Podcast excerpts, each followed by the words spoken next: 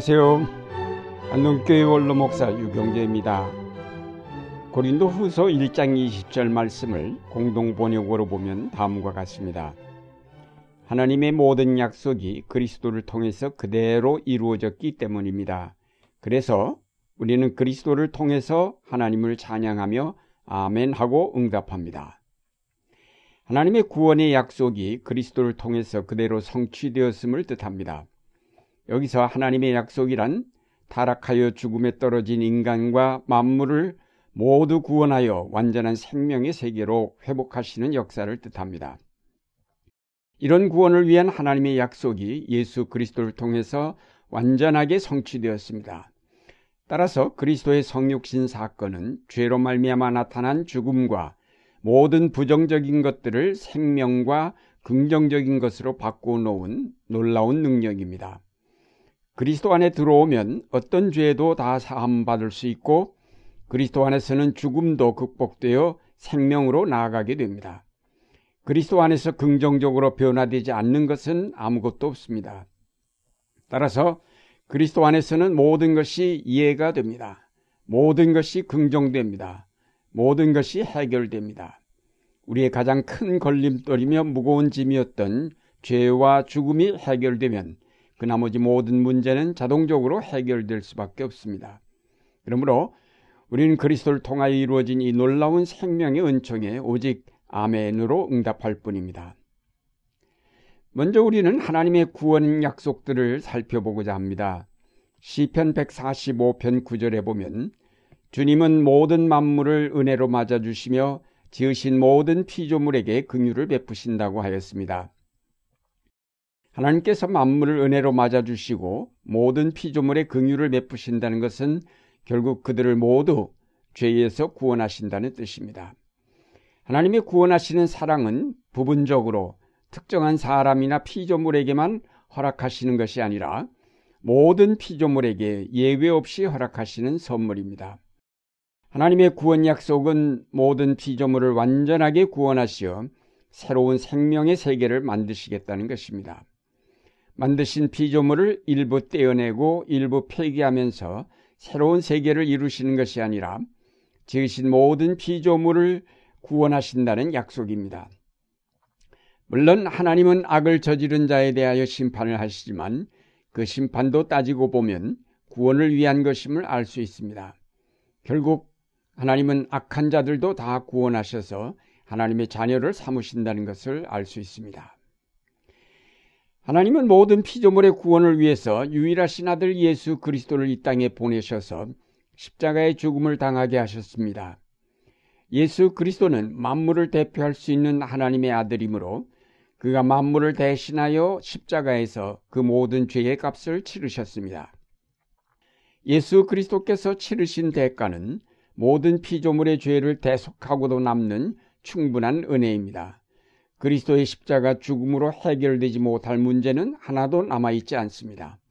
십자가에서 모든 피조물을 대신하여 죽으신 그리스도로 말미암아 하나님의 구원 약속은 완벽하게 성취되었습니다.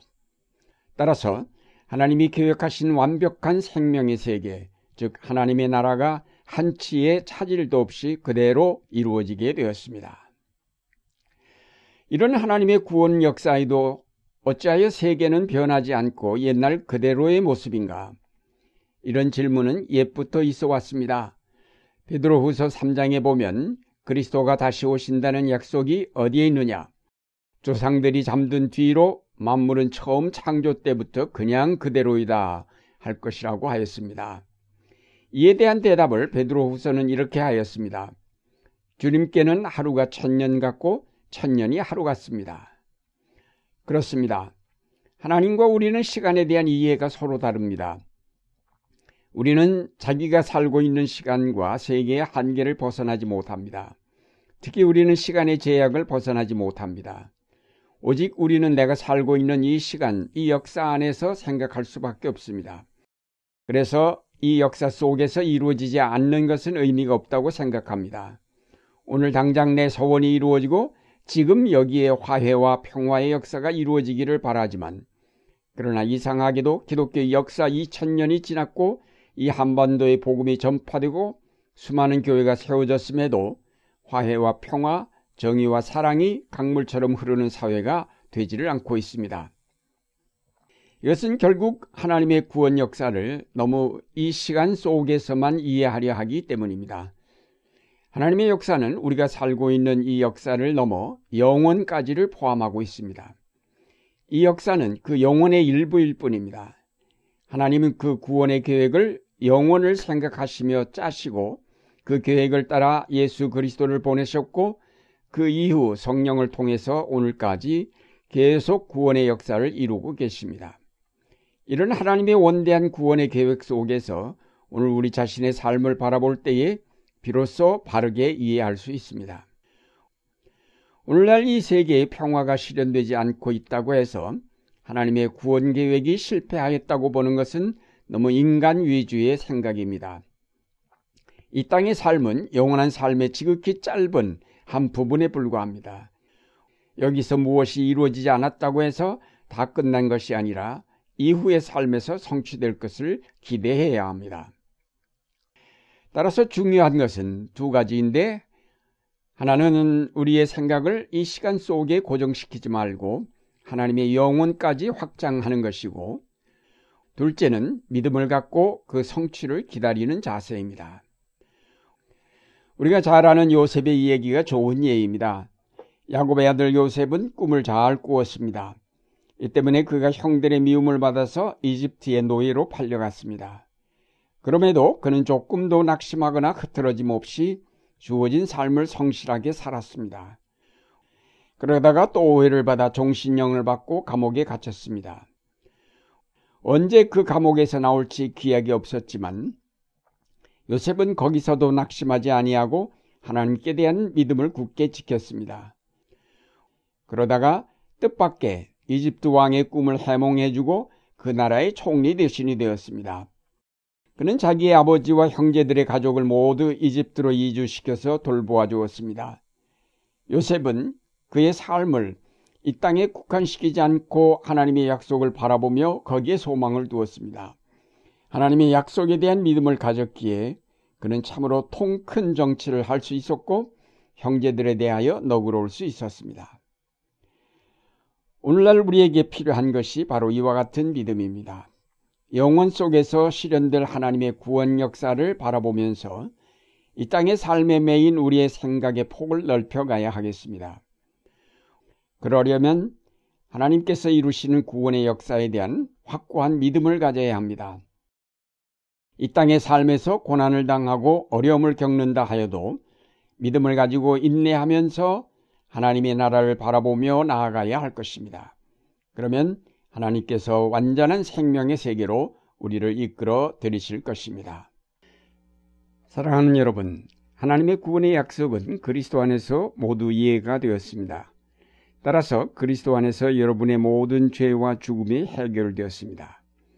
여러분은 이제 이 땅의 짧은 생애에서 벗어나 영원한 세계로 나아갈 수 있게 되었습니다.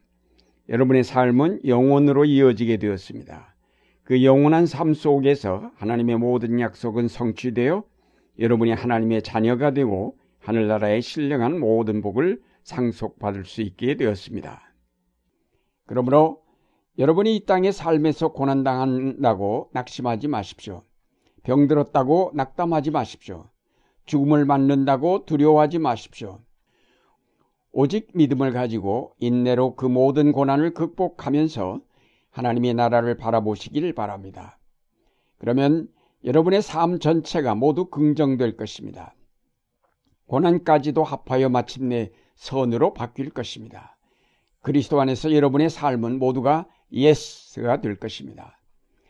이제 이 땅에서의 짧은 삶에 매여 근심, 걱정과 두려움에 사로잡혔던 삶에서 벗어나 영혼을 바라보며 거기에 이루어질 하나님의 약속을 믿으면서 항상 승리하시는 여러분의 생활이 되시기를 바랍니다.